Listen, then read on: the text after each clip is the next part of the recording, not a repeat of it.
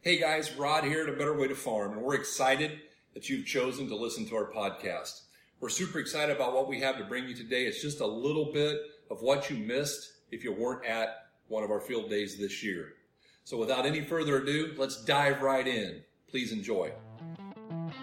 Welcome to the A Better Way to Farm podcast, where we share serious secrets about profitable farming. We appreciate you taking the time to join us, and we hope that you'll love the knowledge we share not only with you today, but also in future episodes. So let's get right into it. I saved $800 worth of seed on that field and essentially had the same yield I would have if I'd had 140,000 seeds out there. So this year I'm going to do population trials.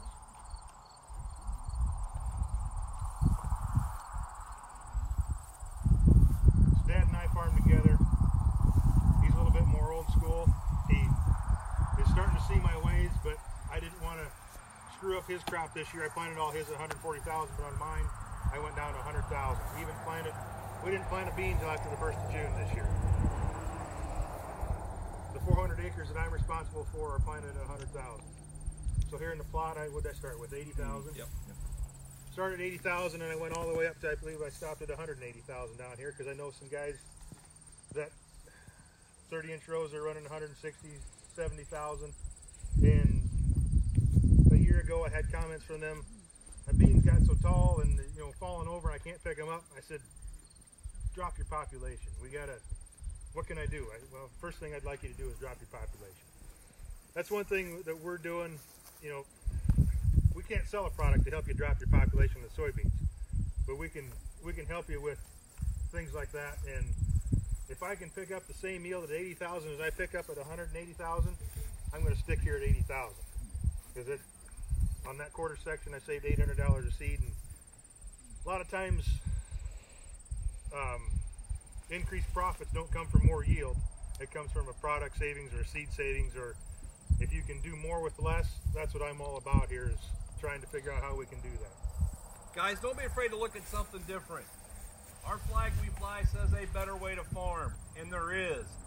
And sometimes it's not about spending more money or buying more stuff. Farm Progress Show is coming up.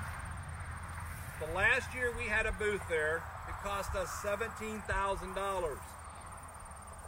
And I had a speaker in there who at that time was the only human being to have grown 400 bushel corn and people would run past the guy who could tell you how to do 400 bushel corn to go stick their head up the back of a combine that at that time was already three quarters of a million dollars. Most of them were never going to buy it. That was the year that they had the bat wing that was 60 feet wide. If you bought a new bat wing and a tractor big enough to pull it, you had over a half a million dollars invested so you can mow pastures. I can't find enough money, Kelly, in raising cattle to have a half a million dollars to clip my pastures. That's just me. Okay? Look at the ideas. Look at what's different. This is something that's different. It doesn't cost you anything. Just run an experiment next year. Something. Look at anything. That's what I want to encourage you. Do something different. Larry's here from 360. Wave. And I encourage you to talk to him. My son works with him, and Kurt and I had a near fist fight multiple times over this whole idea of Y dropping. Why? Because I knew that when I put that nitrogen on with a Coulter side dressing in the middle of the row, that it moved like this. And immediately went out, you know, just straight out to the row. And Kurt spent $10,000 doing soil tests over and over and over again. And how does nitrogen actually move? Instead of going laterally, I, in my brain, it'd move out 15 inches before it went down six. Reality, it went down 15 inches and never moved six. That works. It's better than a lot of other things we do to side dress with a coulter, but it takes root interception. The root's got to go to the end. The most difficult person in the world when they talked about Y drops. Today, I believe strongly that if you're not dealing with these guys, you need to in most circumstances. Now, nitrogen's an aggravation of its own. Why?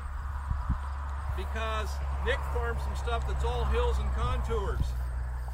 I believe. Is that correct? Don't you have a hill farm over there that's kind of like down home? You know, I was 21 years old before I knew there was anything that didn't have a point row. I live in southeast Iowa, okay?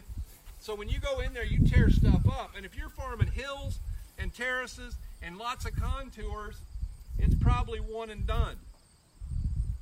If you're farming this stuff, you go through here 300 times and never tear it up.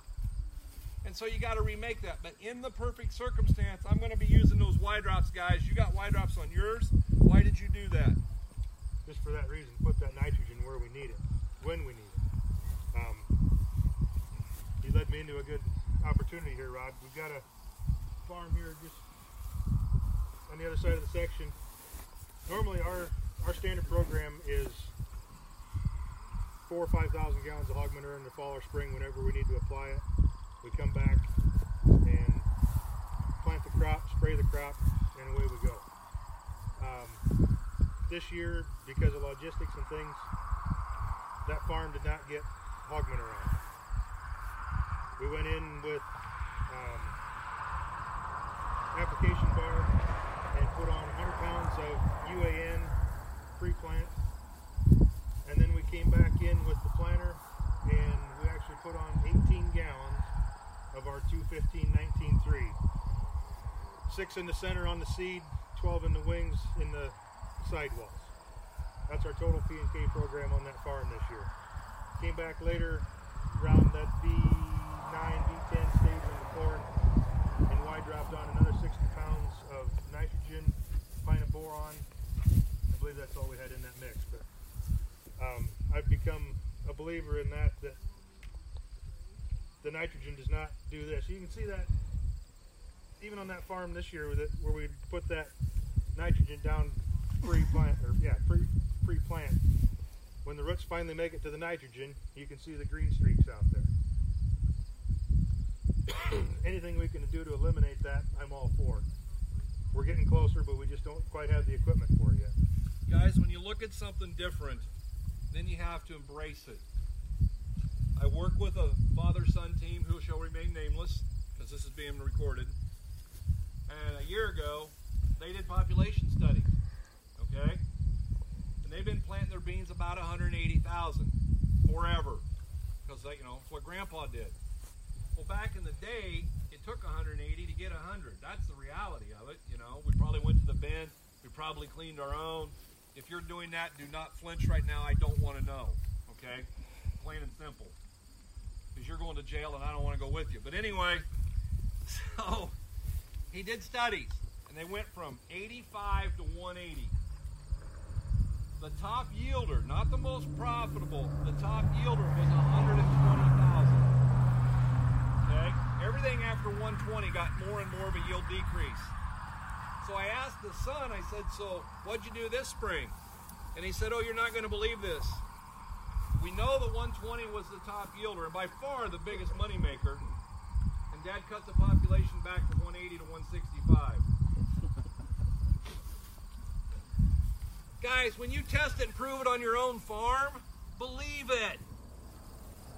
At least do half of it. Have to be willing to be different. I know they talk about us in town. Let me tell you something.